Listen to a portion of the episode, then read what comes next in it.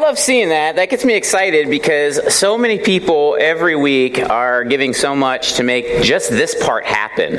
You know, this isn't all that we do. It's easy to, to walk in and go, man, this is this is Grace Church, Barberton campus, but this is only part of it. And so many people are giving in such incredible ways to make all of this happen. And we've got lots more help that we could use. And so if you guys are looking for uh, kind of the next step in Grace Church, so you're attending services, many of you are already plugged in serving in different ways. But if you're not and you're looking to take that next step, two things that I would really encourage you to do. First one is grace groups, right? A grace group is the way that we do community. It's small groups. We've got eight different groups right now that meet on the weekends and Sundays. I'm sorry, yeah, Sundays and during the week, I should say, right? That uh, kind of are all over the place for different folks, different times, all that sort of thing. And it's a great way to connect and develop relationships with folks. That's the first thing. Second thing is just to jump in and serve in some way. We would love to, eat. everybody's wired in different ways, right? Like we got different passions, gifts, skills, all that sort of stuff. We would love to help you get plugged in to use your giftedness for the sake of the church, for the sake of the body. And so if you are interested in doing that, kind of taking that next step, we'd love to help you do that. In your program, you got a little connection card in there. You could fill that out. You could mark it on there. If you have something you know you want to serve with, awesome. We can help you do that. If you're not sure and you just need to talk to somebody, we would love to talk to you and help you do that as well. Um, also, on the back, Tyler's going to come up afterwards tonight and he's going to give us some announcements and stuff. But also on the back, if you have something on those uh, connection cards that we can pray for for you, we would love to be praying for you. Um, and then next week, we're going to do baptism. So if you are interested in being baptized, I'm really excited about this. If you're interested in being baptized, we're going to do it next week. We're going to do it right here, right smack here in the middle. It's going to be awesome. And hope that we don't burn anything out with the water and electronics next to each other. I think we'll be all right. So, anyway, uh, if we can help you get connected, we would love to do that. Tonight, we're going to wrap up the series that we've been in for the last four weeks called Get It. And what we're doing is we're looking at the gospel and we're saying this is really foundational. For us as a campus of Grace Church, this is really foundational to us. This is part of our DNA. Our purpose statement of Grace Church, we see our purpose as igniting a gospel centered movement by knowing it, living it, and giving it away. And it is the gospel. And so a few weeks ago, when we started off the series, we talked about it. Like, what is it? What is the gospel? And I went through and I gave you one way to communicate, to understand and to communicate the gospel. I'm not going to go back through that, but I would really encourage you if uh, if you have some questions about the gospel or need to understand it deeper, go back. All the stuff's online. Go back and listen to that. But I ended up challenging you, saying, "Have you gotten it? Like in your own life? Have you have you embraced the gospel? Have you embraced the good news about Jesus Christ? Is it a part of your life? And if you have, can you communicate that to other people? Can you communicate the good news of Jesus in a clear, concise, heartfelt sort of way? Right? That's what we talked about the first week. Two weeks ago, we talked about know it, and we said as people, once we get it, we've got to continue to know it. And we said it's different. Knowing it, knowing the gospel and the God of the gospel, is a little bit different than like maybe we would know things in school. In school, you learn something, you sort of move on to the next thing. But this is different, right? Knowing God is like it's it's like any other relationship except on steroids, right? Like when I get to know somebody, I meet them and I get to know them about this much at first, right? And then as time goes on, you get to know them deeper and deeper and deeper because people are complex beings, right? Well, God is incredibly complex. There's so much to him. And so knowing it for us is this process, right? I'm getting to know God, I'm getting to know the gospel more and more and more in my life. And we said the gospel, uh, I'm sorry, we said knowing it is something that fuels living it and giving it away, right? So getting to know God, getting to know the gospel and the God of the gospel fuels me to live it out in my life and it fuels me to give it away, right? And so last week we talked about living it and we said there's lots of terrible reasons to live out the gospel. Like let's just be honest. There's lots of terrible reasons to, to live the way that this book tells us to live. And if we get it wrong, we're in big trouble, right? If I'm living for the wrong reasons, it's going to mess up many other dominoes in our theology and our understanding of God. What we said last week is this is kind of a summary of last week's sermon. Once I get it, Christ's love compels me to live it Once I get it, Christ's love compels me to live it. That's our motivation. He loves me. He loves me so much, so completely, so totally. And when I love Him too, I want to live my life in a way that honors Him, right? I'm not choosing to live it, you know, because I'm trying to earn something from God. I'm trying to earn His favor. That ain't why. I'm not doing it because I'm trying to keep something, you know, like I have to perform in order to keep this gift of eternal life that He's given me. That's not why we're doing it. I'm not doing it to try to appease God because He's angry. I'm not doing it to try to manipulate God in order to get blessings and prosperity from Him. That's selfishness. I love Him, right? I'm His child and He loves me. He's my daddy and He's already given me everything. And so I, I look at my life and I live my life the way that He wants me to live because He loves me so much, so completely, and so totally. And then last, the, kind of how we ended last week is we're talking about blind spots. Like we all have blind, you know how you're driving in a car, you have a mirror here and you have two mirrors over here, right? But then you have some blind spots around the car that are just kind of out of your purview. It's hard for you to see. Well, we have blind spots in our faith many times too. We have blind spots in the way in which we live out the gospel in our lives. And it's really important for us to not just ignore those blind spots, but instead to turn our heads and look into them, right? And we said, like, when we recognize we got a blind spot, what do we do? Like, how do we change that? What do we do? We try harder? Nope, that's not it. I'm just to gut through it. No, that's not it. Are, are, we driven by guilt to change it? Oh, I feel so guilty all the time. I'm doing the wrong thing. I feel bad. I don't want to feel guilty anymore. I guess I'll change. Nope, that's not why either. The way that we change these things is we lean into our relationship with Jesus, right? Like we get to know Him better. Remember, we said knowing it is what fuels living it in our lives and giving it away in our lives. So when I recognize that I have one of these blind spots, and we can't be okay with having blind spots, like, well, it's just something I've struggled with all of my life. Baloney. That's a defeatist attitude. We're not defeatists. God has power living inside of us in the form of His Holy Spirit, right? We can't be okay with our blind spots. When we need to change them, and the way that we change them is we lean into that relationship with Jesus. My life, whether I want it to or not, whether I recognize it or not, my life has an impact on everybody that I come in contact with, especially when I claim to be a Christian. And that kind of leads us into our discussion tonight, into giving it away. Because part of what we get a chance to do after we get it, and as we're getting to know it more, right, and as we're living it out in our lives, part of what, compelled by the love of Christ, part of what we get to do is give it away as well. If you're taking notes, you might want to write this down. On the back of your programs, I don't have a program up here, but on the back of your program, we leave it blank intentionally. And we have pens in the back. So if you want to write some of this stuff down, that maybe this week you can kind of think about it again. It's easy to come and listen and then go, oh, okay, walk away and never think about it again, right? Until maybe next week when I remind you about it, right? So maybe if you write it down, that helps. It helps me. So anyway, if you write it down, this is kind of where we're going today. Once I get it, so I already said, once I get it, Christ's love compels me to live it, right? Well, once I get it, Christ's love also compels me to give it away. Okay? So I want you to grab your Bible. I want to kind of dig into this. Grab your Bibles, if you would, and flip it open to Second Corinthians chapter 5. 2 Corinthians chapter 5.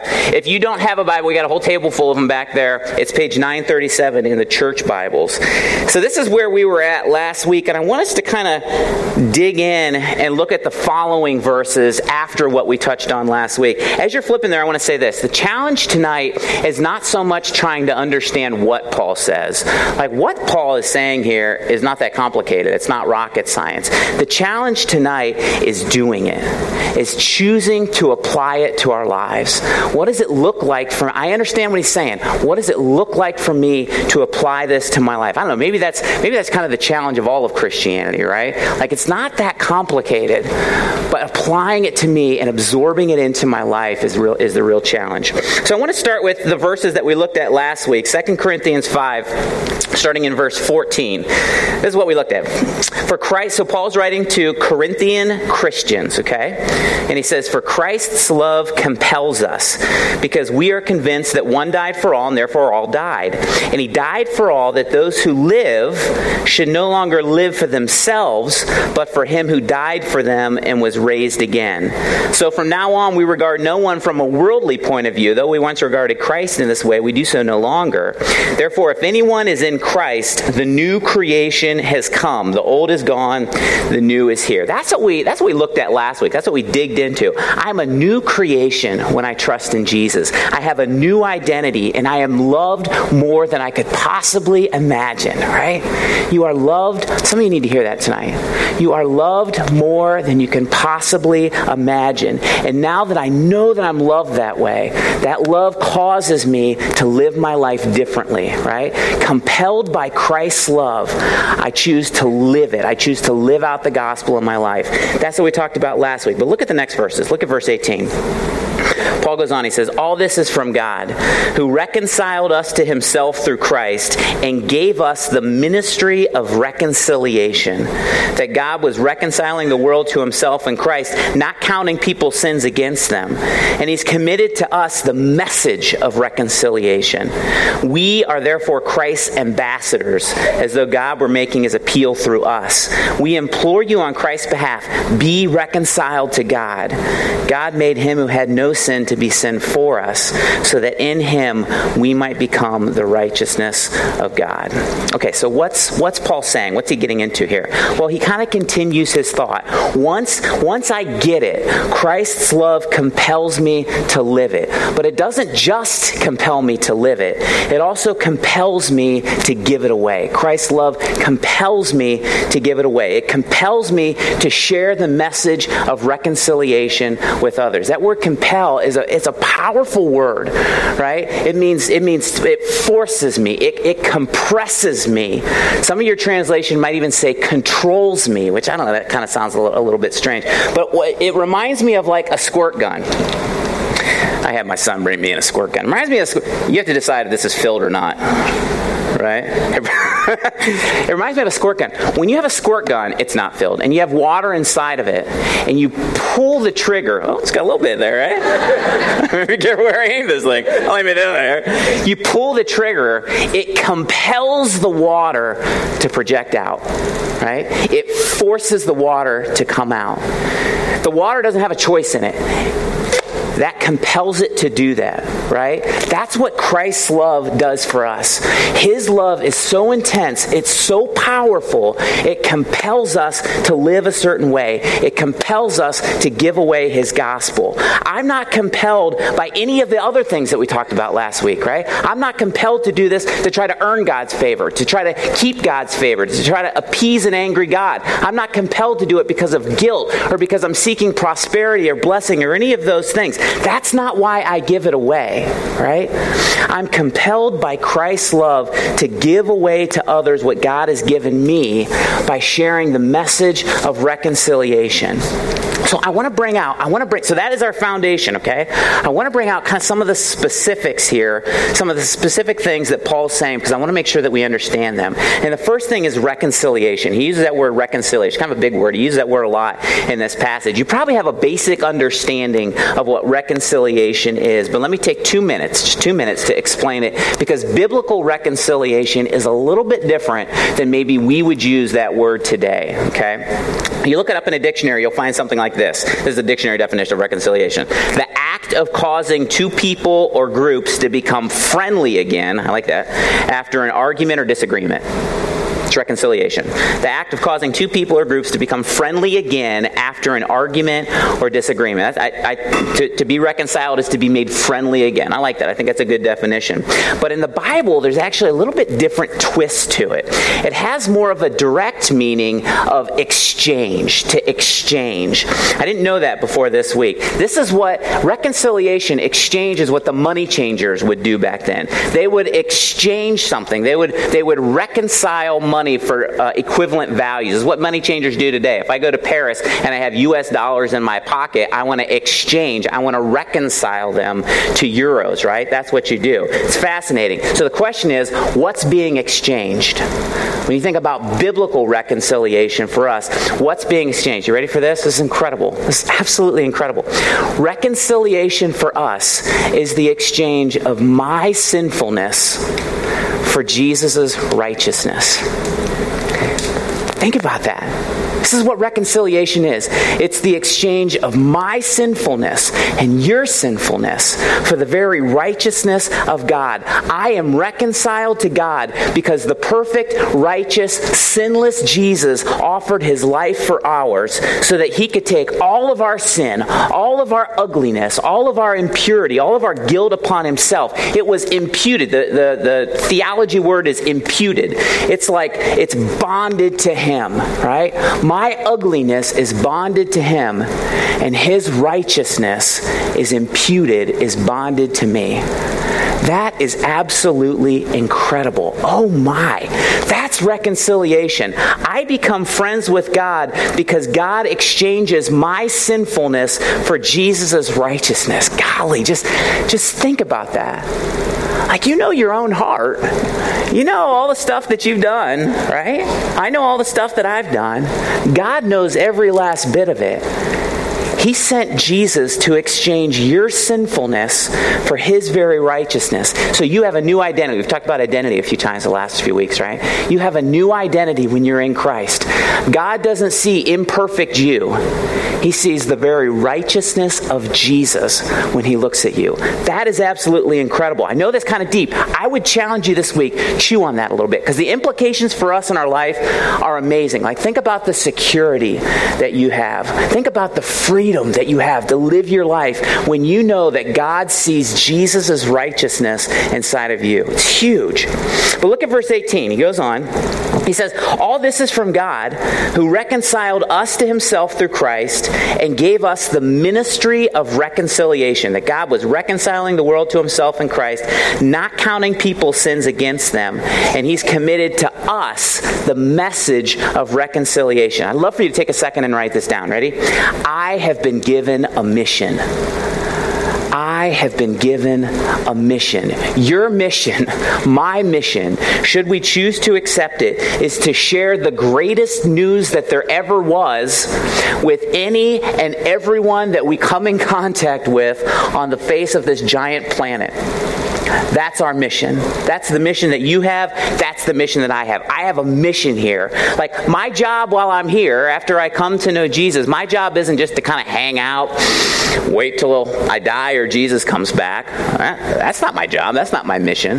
My mission isn't just to, to just sit here and live a quiet life and not really disturb anybody, just live it to myself. That's not my mission. My mission isn't to, to walk on eggshells with people and worry about potentially offending somebody by the way that I live my life or my personal beliefs. The church is for the world. Jesus left us here for a reason, right? We, he gave us a purpose. He gave us a mission. He didn't. If, if he didn't leave us with a purpose, he would have just snatched us. Like think about that. Why did he leave us here? After you and I came to know the Lord, if He didn't leave us with a mission, He'd just take us to be with Him. But instead, He leaves us. I've got a mission. You've got a mission. Please hear this tonight. You have a mission in your life if you are a follower of Jesus. God didn't call you to save the world, He already did that. What God is calling you and me to is to save our world, is to save my world by telling people the good news of what Jesus has done for us, right? Like that's the mission. The people that He's put in my life to give the gospel away to them, sharing with them that Jesus made this incredible exchange, their sinfulness for His righteousness, if they would accept it. Our job is to give it away. And I don't know what you think about that. Like, as you think that, like, our culture and our community and what's going on, like, it's easy to think, well, everybody has, like, a basic understanding of who Jesus is. That's not true. It's not true. More and more often, here's what happens people my age and younger, they drift away from church, right? Maybe they went when they were younger, they drift away from church, then they start having kids, and they never take their kids to church. And their kids have no experience with Jesus, they have no idea who he is, right? We have this incredible privilege and mission to give away the best news that there ever was. It's amazing. And then look, but look back at the text. He goes on. Let, let, me, let me review. All this is from God who reconciled us to himself through Christ, gave us the ministry of reconciliation. God was reconciling the world to himself in Christ, not counting people's sins against them. He's committed to us the message of reconciliation. Verse 20, listen to this. We are therefore Christ's ambassadors, as though God were making his appeal through us.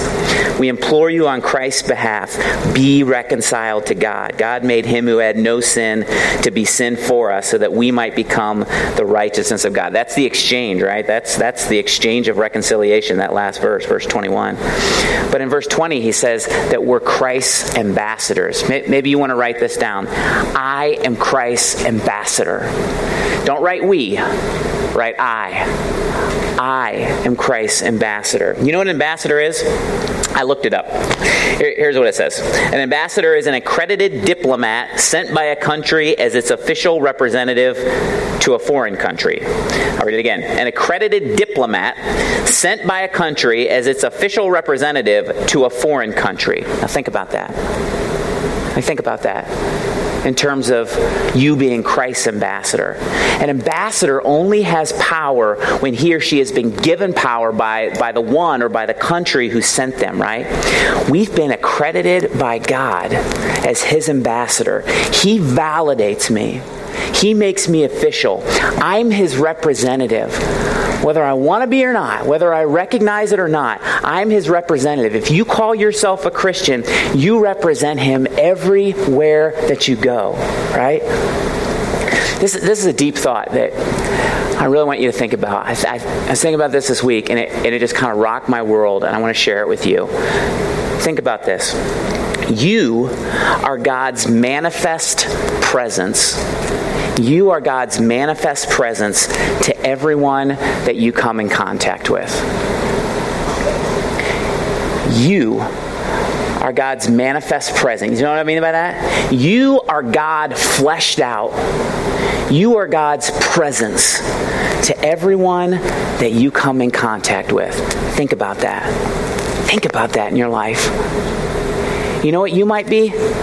You might be the answer to somebody's prayer somebody's been praying to God that He would send help, that might be you. You are God's manifest presence.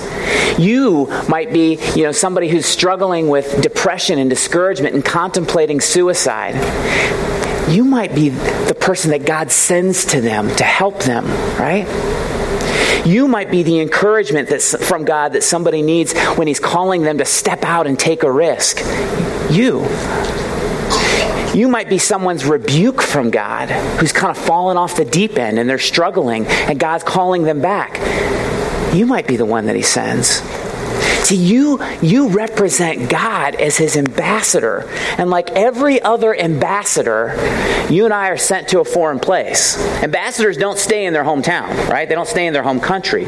They're sent somewhere else. They're sent to a foreign country. And us, as Christ's ambassadors, we're sent to a foreign place too. And you know what? It could be hostile. The place that we're in, the world that we're in, can be pretty hostile, and it has great need. Maybe you want to write this down. This foreign place has great need. You and I are ambassadors sent to this foreign place, and this foreign place has great need. Do you know what the fastest growing segment of the population is in terms of religious affiliation? Like when they do surveys, when they do religious surveys and they find out kind of where people are at spiritually, do you know what the fastest growing segment is? Nones. Not like Catholic nuns. I don't know if that's a fast growing segment or not. I have no idea. But N O N E S. Nones. You know what nones are? Nones are the people that on those surveys, when they ask, what religious affiliation are you? They go all the way to the bottom and they, they mark none. I, I have no religious affiliation at all. Maybe they were connected in some way to a particular denomination, church, religion. Maybe they had absolutely no connection ever. I was, I was reading, I had to look this statistic up again because I couldn't believe it when I read it at first. Uh, George Barna said in, in, a study that came out in 2014 last year, he said that 43% of the population, 43, almost half of our population are nones. They are either de-churched or they're just purely unchurched. They have no connection, no spiritual connection at all. And most of them are under 30 years old. It's growing. It's growing incredibly. It's, it's, it's supposed to grow incredibly fast, that number, in the next few years. It's amazing. And it's grown 10% in the last 14 years. The number of people that have no religious connection at all.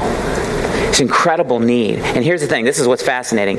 More than two thirds of them, 68%, more than two thirds of them believe in God and about a fifth of them, 21% of those, of those people that are nones, they say, I'm none, I'm nothing. Two thirds of them believe in God, and almost a fifth of them pray every day. Every day. You know what that tells me? There's spiritual hunger. They're hungry, they're searching. Either they've been hurt by people like you and me that don't represent Christ very well, that don't live it very well, they've just never heard. They've never heard anything at all there's interest, there's need. If someone would just take the risk and give the gospel away to them, imagine what God would do. Imagine what would happen. See, we're, we're in the minority now, right? America's not a Christian nation. There's no, there's no moral majority now. And guys, I wish it were different, but a Christian America is not our ultimate goal. That's not our ultimate goal. There's a guy named Russell Moore. He, uh, he's the president of the Ethics and Religious Liberty Commission for the Southern Baptists. He's, a, he's an amazing dude. He's really, really insightful. I'd encourage you to read anything you see by him. So Russell Moore, this is what he says. He says, America is important, but the end goal of the gospel is not a Christian America. The end goal of the gospel is redeemed, is, is redeemed from every tribe, every tongue, every nation, every language. We belong to another kingdom. Do you feel that? This is not this is not our kingdom. I love America. America is not my home. America is not my kingdom. Right? This is a foreign place to us if we follow Jesus, and that shouldn't surprise us. I think we've gotten maybe a little bit spoiled over the years. But now, who we are, what we stand for, what we do, what we believe, it's a little strange to our culture. It's a little bit weird to our culture. And guys, that's not such a bad thing. I look at that and go, oh, I don't, I don't want to be the weird one. I don't want to be the strange one. You know what? It's not so bad to be weird. It's not so bad to be strange. You know why? Because the gospel's strange. It's crazy. It's not normal, right? It's not ordinary. It's not acceptable. It's not cool. It's none of those things. It's crazy. What God did for us is crazy. Crazy good, but crazy nonetheless. And our culture and our world is crazy in different ways. And sometimes that can drive us crazy, right? And then it could, res- it could cause us to respond to the world in a way that, Je- to look at the world in a way that Jesus never intended us to look at the world. Like it's a war. Us against them. They're so terrible. We stand for goodness, righteousness, morality. And the world's just going to pot. And they're immoral, and they're unjust, and they're violent, and they're selfish, they're oppressive, they're apathetic to things that are important. Guys, listen, this is so important. The world is not our enemy. The world is not our enemy. The world is our mission. If you're a follower of Jesus, the world is your mission. The world is not our enemy. Compelled by Christ's love, right? To love them and tell them about the God who loves them and calls them out of darkness. Wasn't that long ago that I lived in darkness. I spent a lot of time in darkness. I bet you guys did too. Aren't you glad that somebody entered into the darkness not as your enemy, but as somebody that loves you, compelled by the love of Christ? Wasn't it Jesus who said in John 16 33, In this world you'll have trouble? but take heart, I've overcome the world. Why should we expect anything else, right? I'm telling you, we as Christians, we can complain so much, so loudly about how the world is going to pot. But just like a beautiful rose sticks out on a bed of, of dead and rotting thorns, so does the gospel, the incredible news of the gospel, stick out across a backdrop of violence and selfishness and apathy and oppression and injustice, right? It's beautiful. And we have to be people who are rose bearers, not people that are adding to the death and decay. That same guy, Russell Moore, he said this. He said, Christians are becoming aware that there's a large portion of society who'd be relieved if all evangelicals were raptured. You know what that means? Rapture means like taken. I think he's right. I think there's a lot of people that look at us and they go, man, this world would be a lot better if the Christians weren't there, if the evangelicals weren't there. Guys, I think that's true, and I think that's shameful. I think that's shameful on our part. And if we're part of the problem, we better search our hearts a little bit. The old sage pastor in Atlanta, Charles Stanley, said, Invest your life in such a way that the people you leave behind are better because you were there. They're closer to God because you were there. I like that. I'm an ambassador of Jesus Christ, sent into this foreign place, accredited by Jesus as his official representative with the very specific mission, very specific mission to help other people be reconciled to God. If you are a follower of Jesus tonight, that's your mission, should you choose to accept it. So, so how do we do it? Like, what does this look like? If I want to, if I want to live this out, compelled by the love of Christ, if I want to give the gospel away to other people, like, what, what, do, how do I do it? What does it look like in my life? And I realize that for some people, this is like a scary thing. You know, it's a big, scary thing that we think I'm incapable of. You know, I, I'm not a very good speaker. You know, I don't know very much. What if they ask me questions that I'm not prepared for? You know, I'm not an evangelist. We can say stuff like that, and I hear you and I understand, right? But I want to I want to just give you a few things to consider as we talk about this in our lives. What does it look like for me, compelled by the love of Christ, to give the gospel away? Let me just tell you a few things to keep in mind. Maybe will help. The first thing, and I, I got to be kind of quick with this, but the first thing is this: God's Spirit is in us and with us, and we have the best news ever. God's Spirit's in us. Like, we get a little nervous, right? Like, I don't know. I don't, I don't, I don't want to rub anybody the wrong way. I don't want to say any of the wrong things. Listen, God's Spirit's in you. He's with us, right? You're not alone. And, and, if, and if we listen to Him and open up our heart with Him and we get to know Him better, we spend time with Him, He'll give us the words to say. I promise you, He will. And by the way, we have the best news that we could ever share with anybody, right? Reconciliation with God. God loves you, God is for you.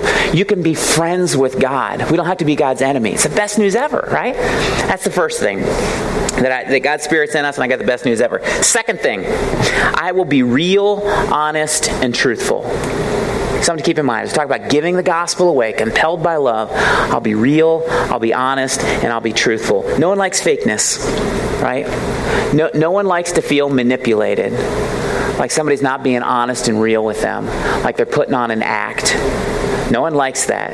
It's disgusting. It's annoying. And it's repulsive, right? It makes you want to stay away from that person. I was reading another book called You Lost Me. It's an interesting book. It's, it's about why people are leaving the church. It's by a guy named David Kinnaman and uh, he's talking about folks who used to go to the church and left. And that's what he said. He said, they're frustrated with the slick and shallow expressions of religion. In some of our research, we discovered a common theme to be I want to be part of a Christian community that's more than just a performance every week. Similarly, a frequently expressed sentiment was they want a more traditional faith rather than a hip version of Christianity. Like, people want realness, people want authenticity. People want to connect with the real God, and they want to hear how God has affected you in your life. Which leads to the third thing. That's the second thing. Be real, honest, and truthful. Second thing. Third thing, be personal. Like I, no one can argue with your story, right? It's your story. No one can say, no, that didn't happen to you. You, you didn't feel that. No one can say that share with people what God has done inside of your heart.